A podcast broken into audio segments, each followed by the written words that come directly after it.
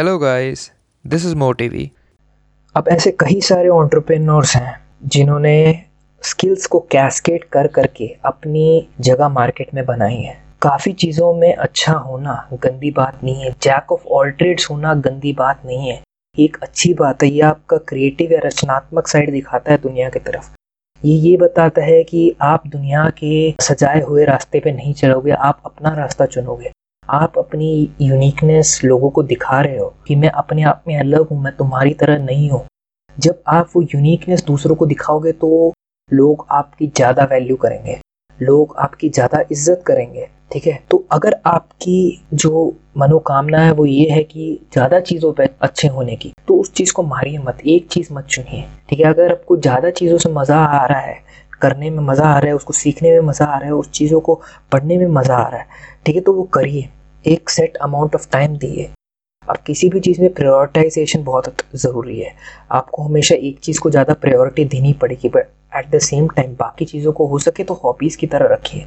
फिर जैसे जैसे आप ज़्यादा कंफर्टेबल या ज़्यादा फाइनेंशियली स्टेबल हो जाए तो उन सब चीज़ों को भी करियर में आप कन्वर्ट कर सकते हैं।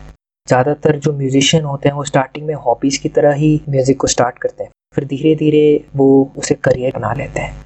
अब एलॉन मस्क तीन कंपनियों पे काम कर रहे हैं। एक स्पेस से रिलेटेड है ठीक है एक सोलर सिस्टम से रिलेटेड है, एक इलेक्ट्रॉनिक कार से रिलेटेड है। स्पेस और इलेक्ट्रॉनिक कार्स कोई रिलेशन नहीं है। सोलर इलेक्ट्रॉनिक कार्स इतना रिलेशन नहीं है बट फिर भी वो कर रहे हैं। ठीक है, अब इन तीन कंपनियों को जब वो एक साथ चलाते हैं तो उनकी क्रिएटिविटी बढ़ती है, उनकी प्रॉब्लम सॉल्विंग बढ़ती है, उनकी अंडरस्टैंडिंग बढ़ती है वर्ल्ड में। ठीक है, वो यूनिक सोल्यूशन ला सकते हैं जब फंसे। जब टेस्ला में उनको पता चला कि एक प्रॉब्लम ये अराइज होती है कि हम गाड़ी को हमेशा चार्ज कैसे रखेंगे तो उन्होंने इको फ्रेंडली सोल्यूशन क्या लिया कि उन्होंने जाके इन्वेस्ट किया अपने भाई की कंपनी में सोलर सिटी में। तो सोलर सिटी और टेस्ला का फिर मर्जर हो गया।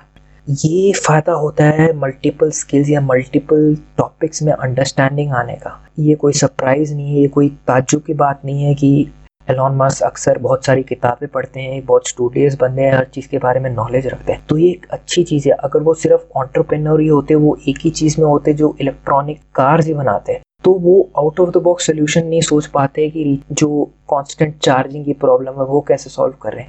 हम चार्जिंग स्टेशन हर जगह कैसे दें? है ये सारी प्रॉब्लम नहीं सॉल्व कर पाते। तो जब आप मल्टीपल स्किल्स में इन्वॉल्व हो गए तो आपकी थिंकिंग और ब्रॉड होगी, वो और out of the box think करोगे। तो अपने आप को एक ही स्किल में, एक ही टॉपिक में, एक ही चीज़ में लिमिट करके मत रखो। जो ह्यूमन का पोटेंशियल है, वो वास्ट है, वो यूनिवर्स से भी आगे जाता है। कहते हैं कि एक सोच से यूनिवर्स स्टार्ट हुई थी, ठीक है? तो आपको वो सोच हमेशा बड़ी रखनी है। बहुत बहुत धन्यवाद इस ऑडियो को सुनने के लिए। अगर आपको मेरा काम पसंद है तो प्लीज़ मुझे फॉलो कीजिए, मेरे चैनल को सब्सक्राइब कीजिए।